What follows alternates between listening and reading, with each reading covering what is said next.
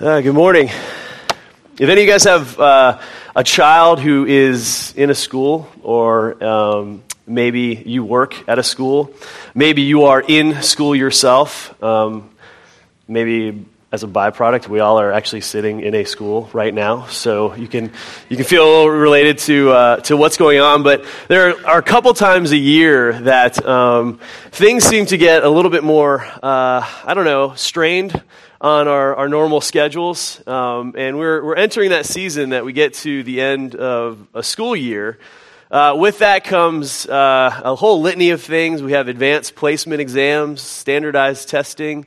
You've got finals and final projects. You've got research papers. You've got thrown in the mix class parties. You've got your normal sporting events. You've got the graduations that happen. You've got award days and field days and field trips and you know whatever else you can kind of throw in there uh, right at the end. And so teachers and kids are, are often looking forward to summer, and parents are anxious about what they're going to do with their kids over the summer. Um, Combination with that is springtime, so things are starting to grow and yards need tackling, and you've got all of these things that go on, and everything seems to be in life in hyperdrive. And so, what I've noticed, though, is as in that in that mix of all the things going on, is that you know people get a little cranky. Um, and one trait that is common and characteristic to most humans is our desire, or maybe our, our uh, propensity, to grumble and complain. You know, we complain about our busy schedules and our lack of sleep and, and difficult days. And as the old adage goes, you know, misery loves company. And so, in every boardroom, in every classroom, every employee break room, um, every grocery line, you know, somebody starts complaining about something and then chimes in the one uppers. You know, the one uppers are the person who uh, hears somebody's complaint and then adds to it why their complaint is much worse than somebody else. Right? We're all guilty of it at one time. I remember when I was on a flight uh, and, and we were headed towards Detroit, the pilot got on the uh, intercom and you know just gave the normal basics about what was going on, the conditions on the ground, and he said it's, it's cold morning in Detroit. It's 20 degrees and you know light winds and all that. And, and I think I said something like, "Wow, that's cold." Where somebody chimed in and said, "You think that's cold? Well, I'm headed to North Dakota where it's 10 degrees." And then another guy chimes in and he says, Well, I'm headed to Saskatchewan where it's negative 15 below. And then everyone was silent, and I guess he won that conversation. I was thankful, though, that I was headed to the south and, and going to bypass all of that. But the more we complain, the more that the complaints increase. Uh, but that's not really how God wants us to be, and He doesn't want us to act that way. He wants us to be patient and kind, and to be loving and forgiving and, and thankful. And He doesn't want us to be full of bitterness and, and the complaints that come, but He wants us to be joyful people and this morning I wanted to get our minds off the things that like cause us to complain and, and think about some of the things that, that can uh, bring us joy. Um, for most of us, you know, we know what happiness is. You know, things make you happy. Uh, but sometimes joy seems a little bit, you know, more vague. Uh, I found this quote as I was kind of like preparing for this message. J.D. Salinger, who wrote Catcher in the Rye, once said, The fact is always obvious much too late, but the most singular difference between happiness and joy is that happiness is a solid and a joy a liquid. I honestly have no idea what that means. Um, so instead of listening to J.D. Salinger, I figured we would go to the Word of God. And we're going to go through Philippians um, and see what are some things that Paul instructs uh, those that are in Philippi about what it means either to rejoice in something or to have joy and so the theme of Philippians is joy. Uh, one reason is, is that the, the, the, term joy or the word rejoice uh, is seen in four, 14 times in this small letter. It's only four chapters, 104 verses, but you know, as far as joy density, it's probably one of the greatest in all of Scripture. And it permeates this letter. And it permeates this letter kind of, you know, in an ironic way when we look at what the situation is that Paul is, is writing in. We'll look at that in a second. Now, for some of us, like joy is just pervasive. You just, we're just joyous people. Um, others, it may be buried down deep. Uh, the problem, though, when that joy is kind of buried down deep and doesn't bubble up to the surface, right? It seems like, you know, either to others and maybe even to ourselves, if it's buried, it's kind of lost, that we're just not enjoying what God has given us. You know, we may be full of knowledge, know what God wants for our lives, and know the particulars about our faith, but God wants us to be joyous people. Um, in his book, Gospel Wakefulness, Jared Wilson, he writes, A joyous Calvinist knows the mechanics of salvation, probably, but he is like a guy who knows the ins and outs of a car engine and how the car runs. He can take it apart and put it back together. He knows what each part does and how it does it. A graceless Calvinist is like a guy who knows how a car works, but he has never driven through the countryside in the warm spring air with the top down in the wind blowing through his hair. And I think it kind of strikes me as, as the idea is that sometimes we go through lives knowing what God wants to us, but plodding through and sometimes not feeling, though, the joy that God has set before us. You know, God wants us to enjoy this life. He wants us to enjoy this world that He has given us and to embrace the faith that He's given us. And so, no matter where you are dialed in on your joy meter, uh, hopefully maybe we can just pick it up a notch today. And we're going to look at uh, Paul's joy statements in the book of Philippians. So he's got, we're going to look at seven situations that produce joy in Paul's letter to the Philippians. And so we'll see what Paul says, uh, the context of which he says it, and then we'll take a couple nuggets of wisdom out and see how we can maybe blossom as joyful people. So we've got a lot to go through. So buckle up and let's get ready. Um, the first joy statement that Paul makes is right away in verse 3. And he says that joy is produced when those who love, those who we love are committed to the Lord. So joy is produced when those we love are committed to the Lord. Paul says in verse 3, he says, I thank God, my God, in all my remembrance of you always in every prayer of mine for you, all making my prayer with joy because of your partnership in the gospel from the first day until now. Now, Paul says that he is thankful for the Philippians when he thinks about them and when he prays for them. And Paul couldn't say that about every church that he thought about. Some churches had deep struggles that burdened him and burdened his heart when they came to his mind. You know, some rejected his advice, or they just took uh, his ministry to them for granted. But not the Philippians. When Paul prayed for them, which he did really for all of his churches, but when he prayed for them specifically, he was thankful. Now, there are often people in our lives that bring us sorrow, right? There's, there's people that we think about often that cause us frustration. When we get home from our day and we talk to our spouse or talk to our roommate or our friends, you know, what are the things that we talk about? It's often the negative people and the negative situations that kind of rise to the surface. And really, they're probably the things that occupy too much of our time and rob us of joy. And I'm guilty of that. But Paul says that when he gets to praying for the Philippians, that his prayers, they're full of joy. When he starts thinking about them, something is different about them. Why? It's not because that the Philippian church was perfect. They weren't. And it's not because that they were able to change Paul's situation because they couldn't. But it's because he says in verse 5, I pray and I have joy for you all because of your partnership in the gospel.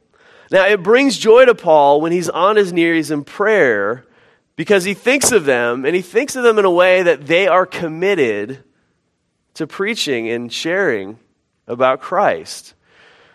Now, that seems maybe a little odd because over the years, Paul had his fair share of deserters in the faith. And when he writes his very last letter in 2 Timothy, likely on, you know, knowing that he is not going to escape from jail, he writes words that are a little bit more serious, a little more tone. And he writes in, in 2 Timothy two statements. He says, one, you are aware that all who are in Asia turned away from me, among whom are Phygelus and Hermogenes. And so he names a couple people. And then towards the end of his letter, He says, For Demas, in love with this present world, has deserted me and gone to Thessalonica. And so these situations, if you read 2 Timothy, you can see kind of the burden on his heart, and that these situations rob us and j- diminish our joy. But from the day that Paul went to Philippi, and that wasn't, you know, a rosy situation because he was thrown in jail and, uh, you know, every, you know, other events had occurred when he was there. But those that had accepted the gospel in Philippi, since the day he preached the gospel to them until he wrote this letter, which was about a span of 10 years, they have not strayed from the gospel. And that brings joy to Paul. And I imagine it would bring joy to a lot of pastors. And so, the older that you are, that you've been in churches, and maybe if you've been to multiple churches, you know that there are people who come and there are people who go. And sometimes people leave for good reasons, but then sometimes people leave for reasons where, you know, they, their faith was, was false or there was uh, problems that, that they couldn't uh, overcome within the church. And so, some of the times that people leave, and Unfortunately, it's those people that often leave or that go are the ones who are thought about more than the ones who stay, right? Because we often focus our attention on the wrong things, the things that kind of weigh us down and, and burden our heart, right? But it's the people that are consistent, it's the people that are faithful that often get neglected, right? It's we don't sell our spouses enough how much, you know, they do for us or mean to us because our spouses frankly are there all the time with us, right? You don't think like the the employee who is just doing his job consistently day to day probably enough because he's doing his job day to day. And so those are the people that often get overlooked and, and taken for granted. But if we stopped and kind of took an inventory sometimes and just said, like, Lord, Man, I am so thankful for all the people that you've placed in my life, the people who over the years have just been there for me, like Paul did.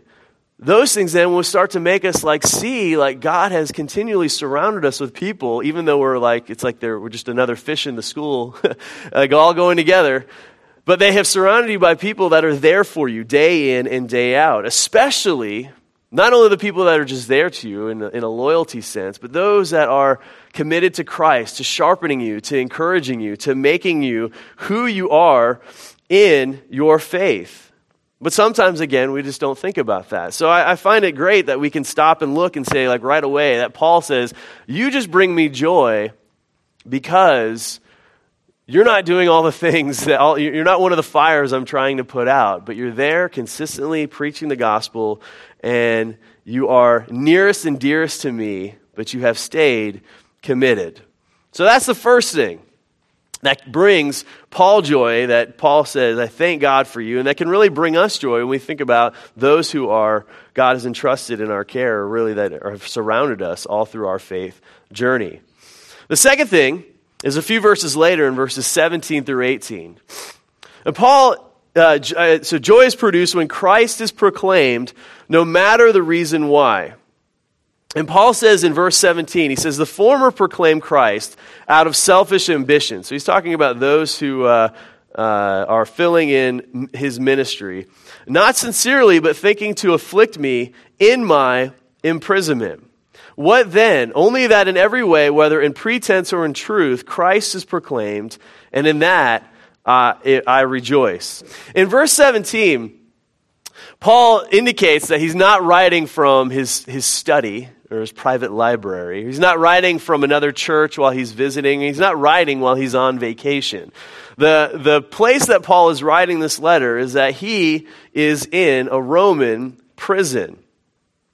And because Paul was thrown into a prison, all of the ministry opportunities that he was doing and traveling around to different churches and checking in on them and, and going and planting new churches, um, that void uh, left a vacancy that others wanted to fill. And he said that, you know, some of those people that were looking to fill his absence were not doing so for noble reasons. He says that they proclaim Christ out of selfish ambition. In other words, they were those who were looking to advance themselves. And in addition to that, Paul says that it really wasn't even the sincere desire to, you know, further their own careers, but that a major emphasis and a major reason was that they wanted uh, to afflict him in his imprisonment, to make Paul suffer. Ouch. Man, that hurts when you read that. And so I could just imagine, you know, being in prison and thinking about that. You know, you, if, if you had a job that you left and then somebody is doing that, and not only are they doing that just for their own, you know, selfish reasons, but they're also doing that to spite you, um, I, I would think it would be hard to not, like, feel bitter about that. But Paul's reaction is quite the opposite. You know, in light of their motives, Paul says that he is able to rejoice.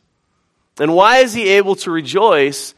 Because he says, in the end, I know that Christ is proclaimed. He was able to like step back and look at the situation that he was in and just look at the big picture. I mean, what else could he do in jail? I mean, he could run a smear campaign, perhaps. But that's not what he did. He found like the silver lining that was in this difficult situation that he was in. But it wasn't like he gritted his teeth in that. He says, I rejoice over that. As long as the gospel advance, is advanced, he's okay with not getting the recognition.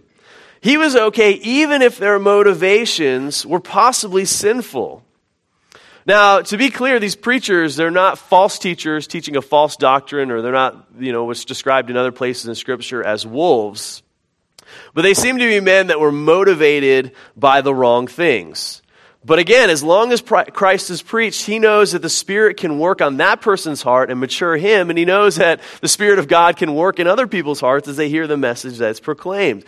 Paul knew his role, right? He knew he was just a ministry worker and not someone who should be elevated. He was just one piece of the puzzle. And like any other, he was replaceable. To the church in Corinth, you know, Paul wrote these things because there was divisions happening in the church and some were elevating certain ministers in the church, Paul being one, Apollos being another, uh, Peter being a third. And this is what he says. He says, "What then is Apollos or what is Paul?" Meaning two just two ministry workers there, one himself being included. We're just servants through whom you believed, as the Lord assigned to each. I planted, Apollos watered, but God gave the growth. So neither he who plants nor he who waters is anything, but only God who gives the growth. He who plants and he who waters are one, and each will receive his wages according to his labor. For we are God's fellow workers, and you are God's field, God's building.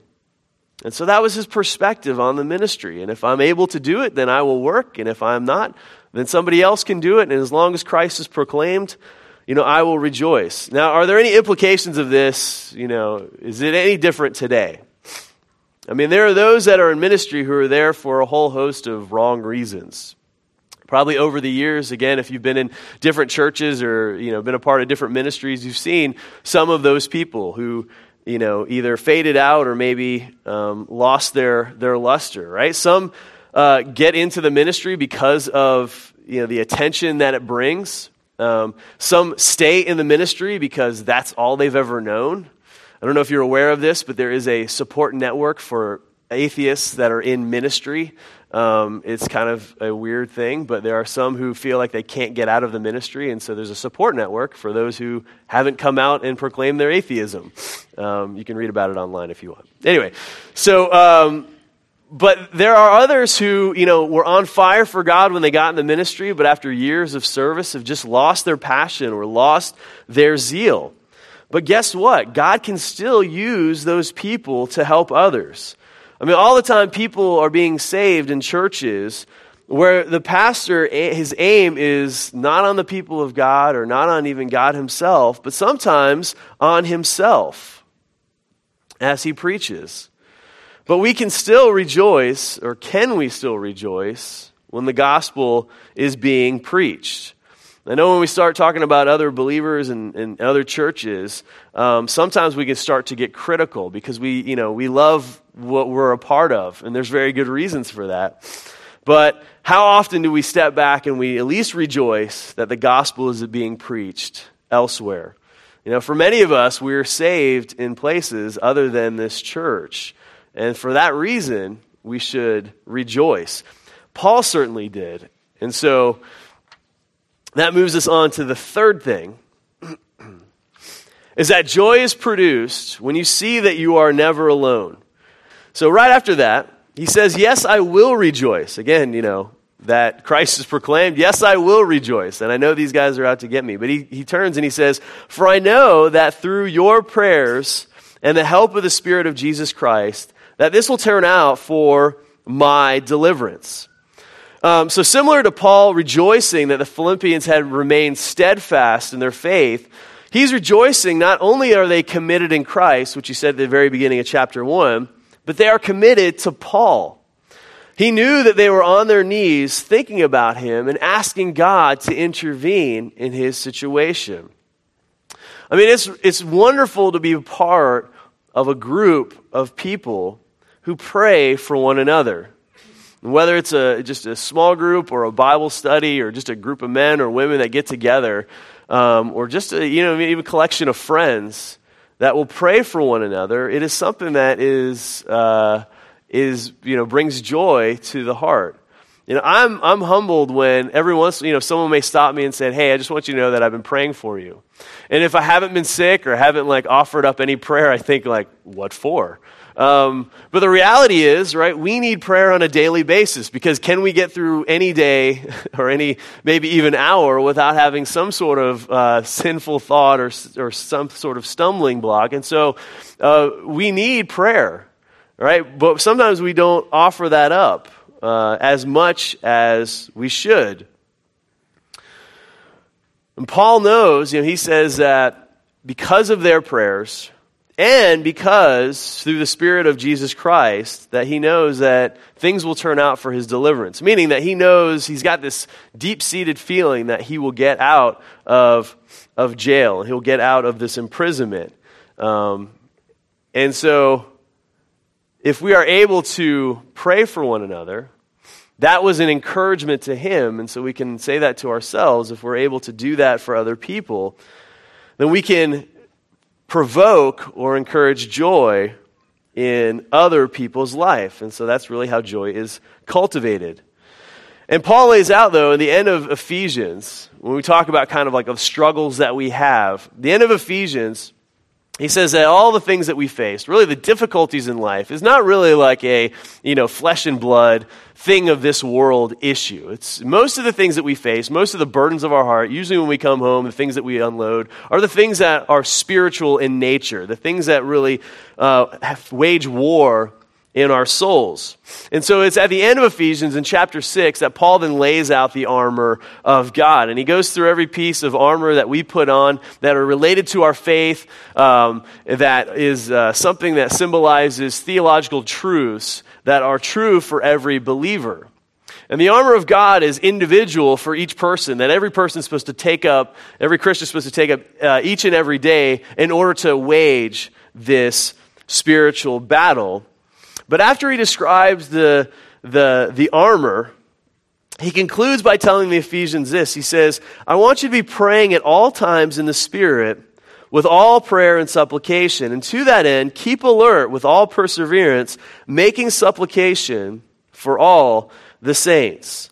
So Paul reminds the Ephesians, as he would do the Philippians, that they can help him and they can help each other by encouraging one another. Because even though you will have your own spiritual armor and you have your own spiritual battle, guess what? This is something that we do not or should not be doing alone.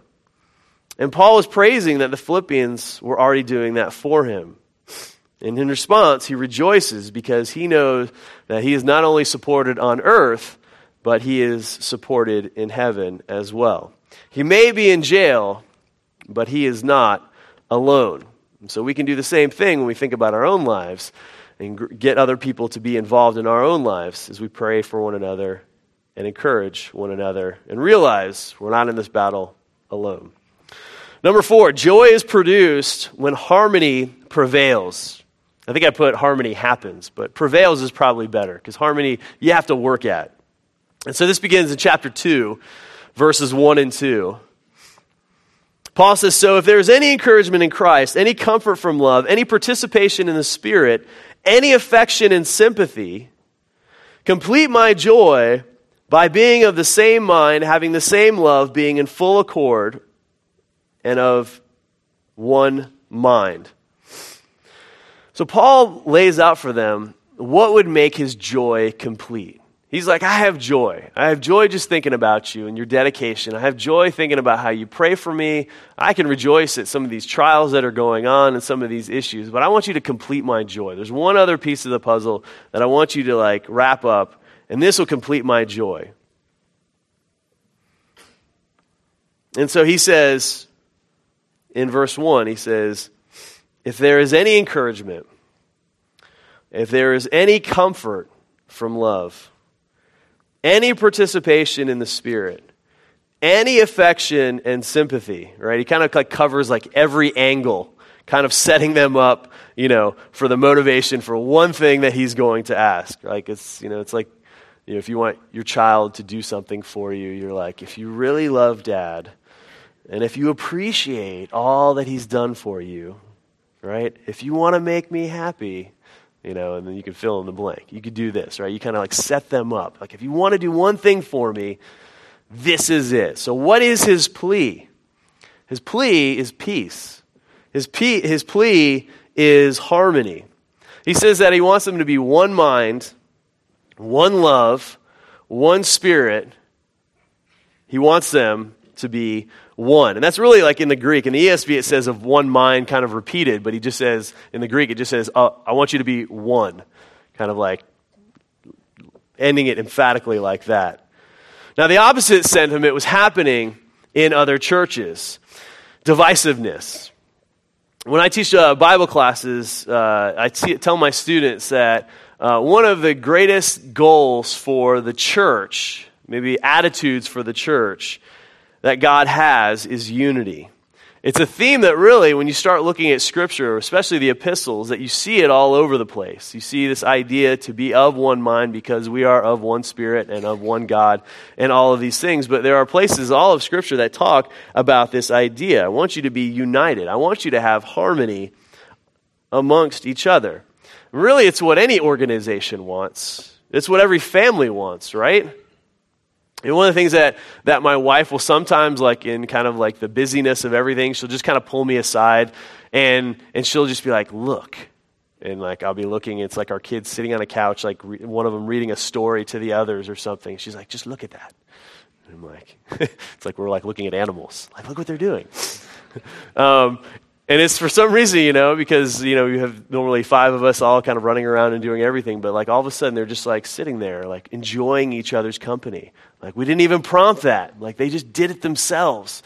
And so she's like, doesn't that just like warm your heart? And sometimes she'll tell them that, hey, this makes me happy. And they're like, okay. so do this more, is what we're saying. Um, but that's, that's kind of the idea. Like we can just step back, right, and see them having a ball. And then it just produces joy when we're able to, like, maybe stop, because I'm glad that my wife will pull me aside, because I would have been like, oh, yeah, it's three kids on a couch reading, right? But, you know, but get the idea that they're, they're getting along together uninitiated by us. And so then it's like warms your little heart. So Paul, likewise, Paul knows that like in the thick and thin of ministry, that nothing is better for a church than to be like-minded. Now, I mean, obviously there's the, other, there's the, the easy part, right? For leadership, when everyone is getting along together, then there's no fires to put out. And so it is easier to deal with. I mean, how many people would be out of a job if everyone got along in your organization? You know, HR, you know, you'd have less to do. Um, counselors, probably be like twiddling your thumbs, right? So some jobs are actually produced because of disagreements that occur, you know, within an organization. But that's not really the primary motivation for Paul, right? The bigger issue is that divisiveness, division, can destroy churches right? It destroys the testimony of Christ to others. It tears us down. It creates walls among us. It sows seeds of bitterness, and it brings with it tension and uneasiness. And Paul had to address the same issue. I mentioned it earlier when he went to Corinth. And he says, For while there is jealousy and strife among you, are you not of the flesh and behaving only in a human way?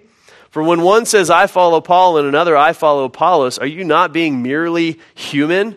And when Paul says, like, they're acting human, you know, he's kind of saying that the fact that, like, division is what just people do. But if you are in Christ, you know, that there is a higher standard.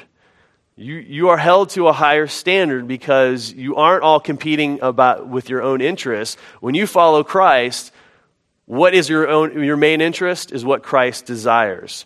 And that's where Paul would launch into this chapter uh, in Philippians chapter 2 about the way that we do this is by being humble and how Christ humbled himself. But you guys can, can read that on your own time, otherwise I'd spend the rest of our time looking looking at that because it is so rich.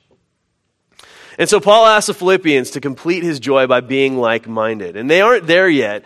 Uh, in chapter 4, he specifically calls out two women and he says, Hey, you know, I want these two women to get along together.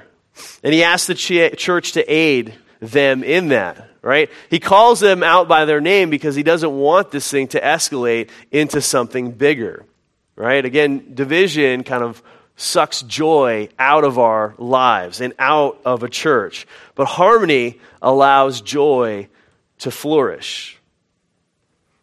And it also bears noting that, that when, when Paul is writing that, that he is writing to a local church, and the application is within a local church. But, you know, it's easy to get along when we have the same doctrine and, and you know, choose the, the church that we want to be in. But are we able to do that with brothers and sisters in Christ who may worship in a different style.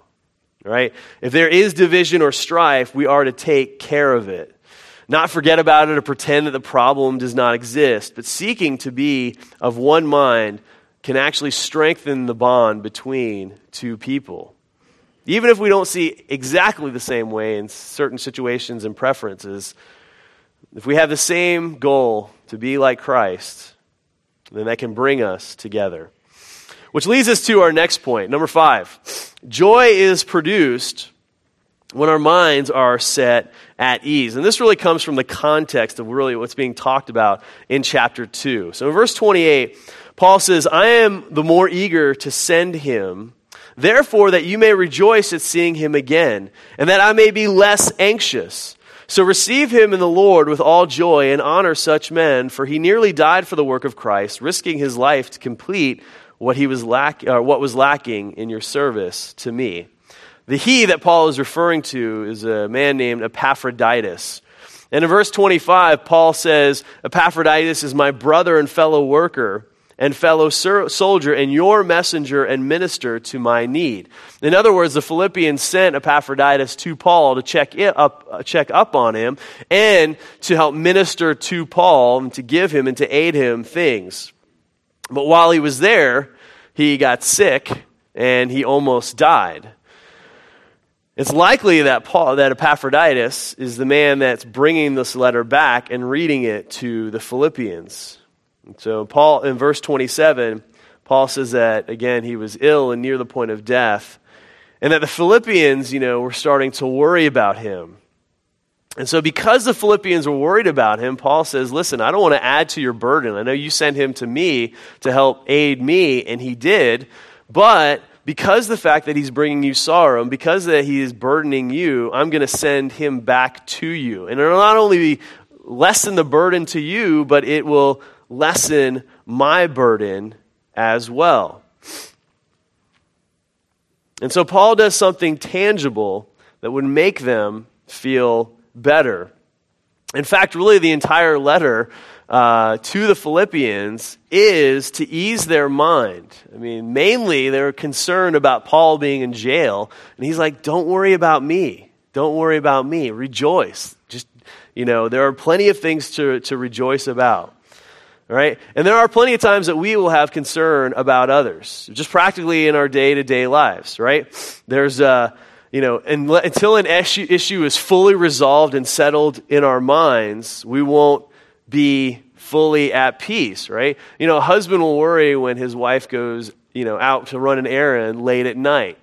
Until she comes back, will he feel fully at peace?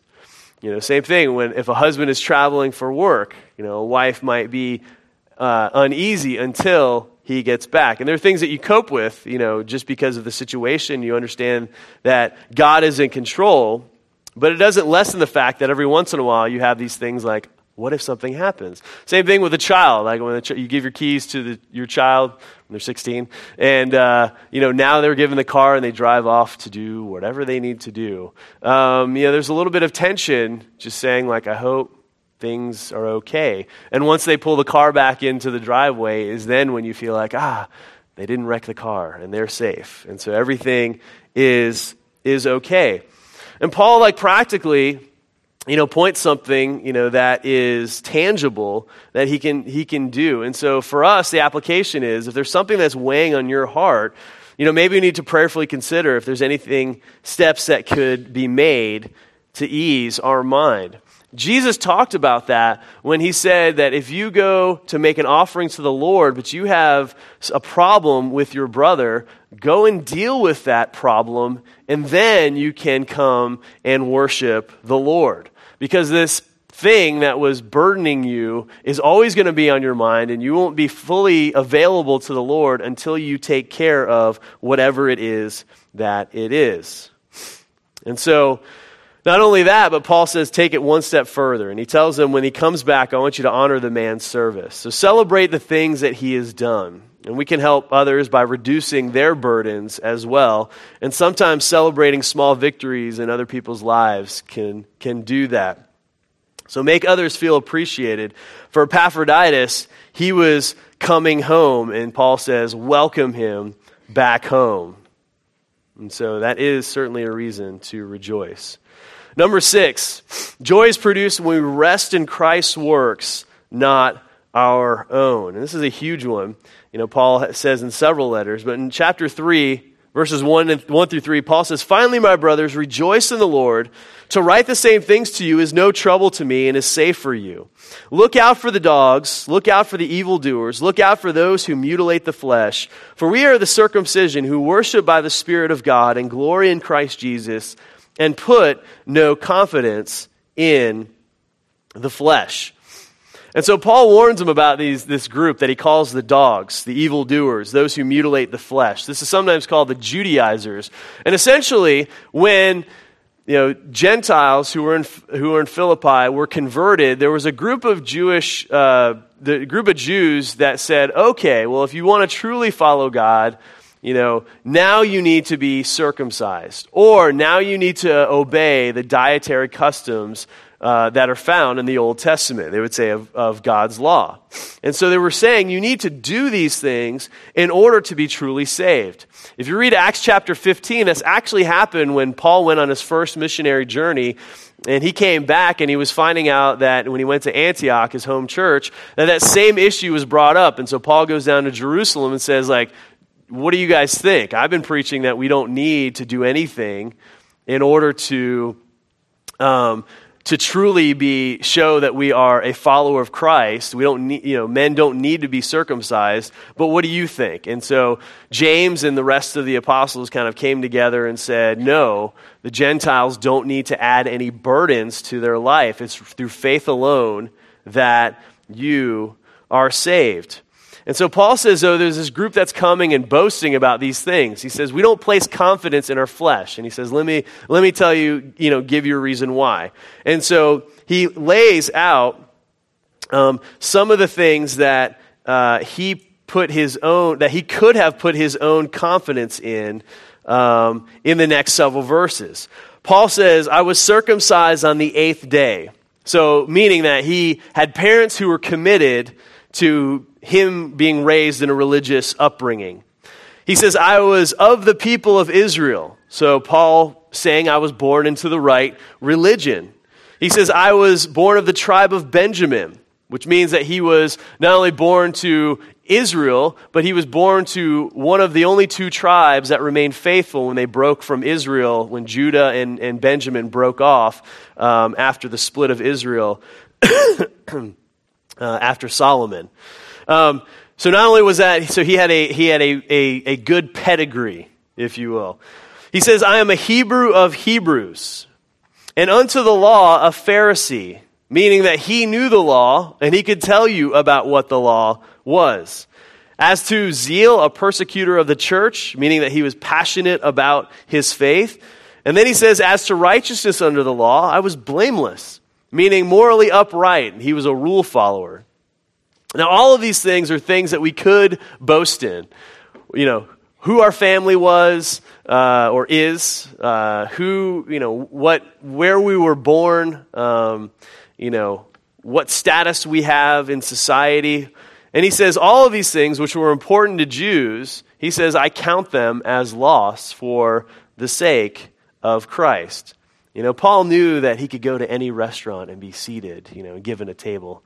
Uh, I didn't really work that way. But you know, he knew that with his things that he could boast on, that he would be given elevation or status. Probably he could go to any synagogue and preach if he wanted to. And he did when he went on his missionary journeys because of these things that, you know, who he was and the things, you know, how he was born and the things that he had accomplished.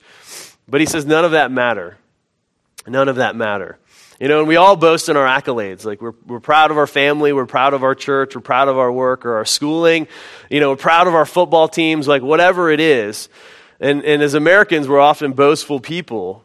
But boasting does not bring true joy, right? It only brings competition, it only brings one upmanship, it brings division. A championship team is only good for the years that it wins. Sooner or later, you're going to lose, and that happiness is fleeting. But joy is not resting on our own accomplishments, which are fleeting, but on the accomplishments of Christ. Right? Those are lasting. Those are eternal. And those are the only thing that matter in the end. All right, last point. Joy is produced when we are content in the Lord's provisions. When we are content in the Lord's provisions.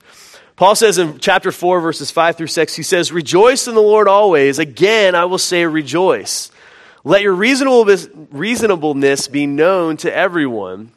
The Lord is at hand. Do not be anxious about anything, but in everything, by prayer and supplication with thanksgiving, let your requests be made known to God. Right? Paul says, Rejoice in the Lord always. And uh, if that wasn't emphatic enough, he says, Again, I say rejoice. I mean, as, a, as redundant as that is, it needs to be said.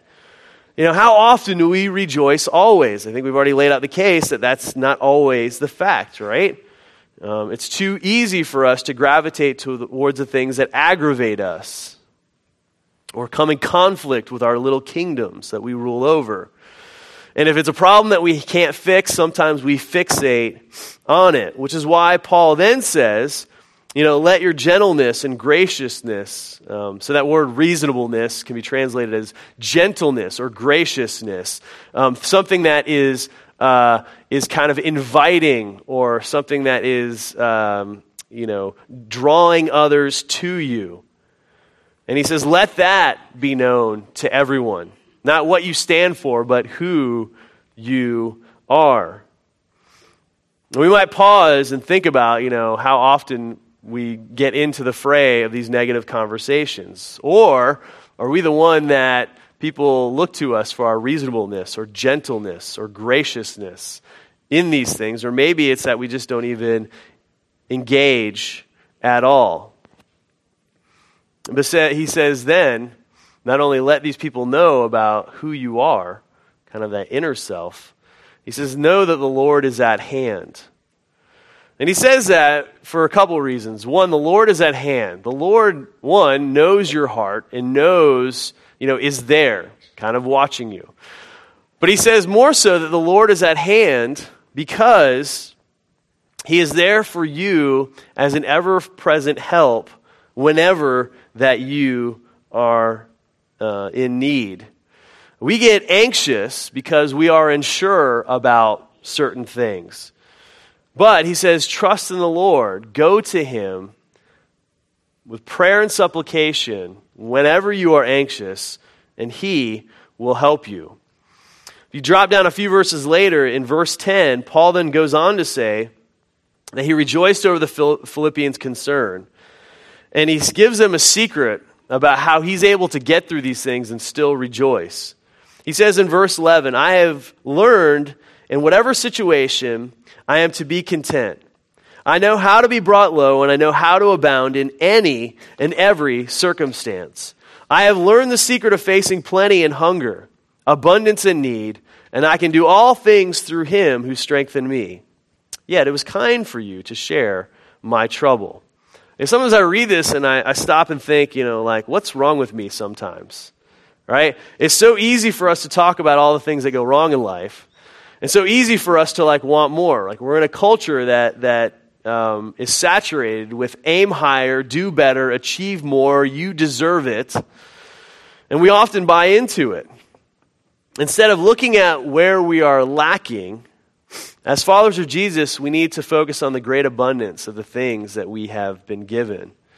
And know that if we feel like we're ever lacking somewhere, it is Christ who makes up any deficiency that we think that we may have. Joy can be produced when we are truly content with what God has given us, which is eternal life and salvation that is secure in heaven. I think it's kind of funny that in verse 14 that he says, "Yet it was kind of you to share in my trouble."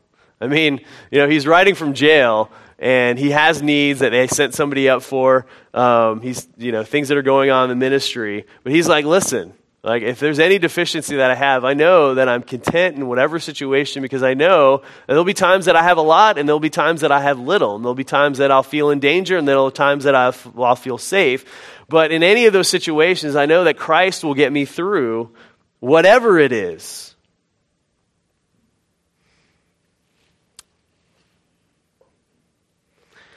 And so we kind of stop and then summarize these things. And so, has anyone ever asked you, you know, come up to you and say, like, are you happy in life right now? Every once in a while, I'll have somebody ask me, like, are you happy?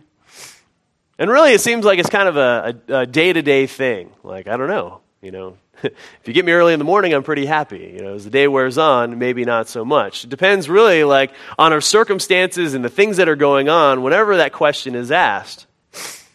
But when the question is asked, like, do you have joy?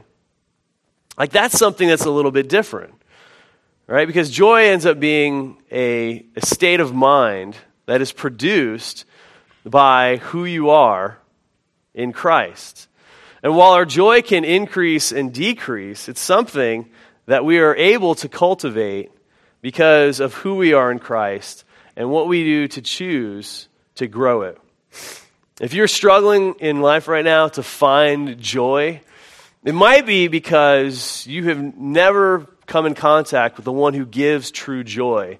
Right? Jesus said, I have come to give life and to give it abundantly. And so maybe that's the thing that you're missing is the fact that you're relying too much on yourself and the fact that you haven't yielded to God. And so that's something that we all need to pause and think about. If we are struggling to find joy, it could be that we're filling our life up with things that actually take joy away from us.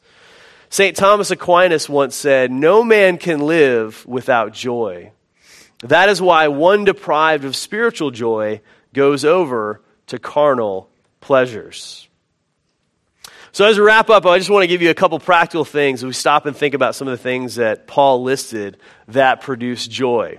You know, when he says, when others, you know, uh, that joy is produced when those we love are committed to the Lord, you know, one good way is, again, just to think about all the people that uh, have stayed committed in your life. And good things are, are always when you see people that are giving their life to the Lord. So go to a baptism service. If you ever have that opportunity, I don't know how, like, I'm always, like, filled with, like, happy, joyous thoughts because I'm like, look at all these people who give their testimony about, like, being, you know, very self focused to giving their life over to Christ. And then it just kind of stops and reminds us God did the same thing for us. And it just produces joy in our hearts. Joy is produced when Christ is proclaimed, no matter what the reason was. When a friend tells you about, you know, their church service, and if it's different, if it's a different church service, you know, ask them about how Christ is proclaimed in that service, and then rejoice over that. Find that that commonality, because Paul was able to do that.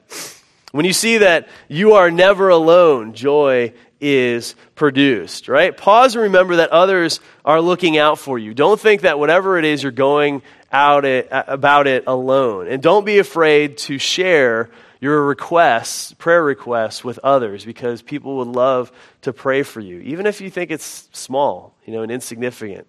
It's the things that, that you know, we need to be in each other's lives about. Uh, joy is produced when harmony prevails, so seek unity with others in Christ, not divisions. Always be mindful of the fact that when we like say things that divide us up, again, that's something that's not healthy. What are the things that can unite us and bring us together? Joy is produced when our minds are set at ease. There are practical things that we can do to reduce our burdens, and maybe it's just being less committed. Joy is produced when we rest in Christ's work and not our own.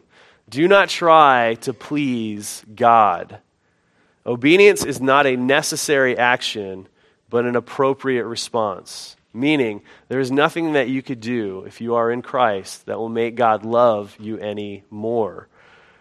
We obey because we know that God loves us, and it's an appropriate response of that relationship.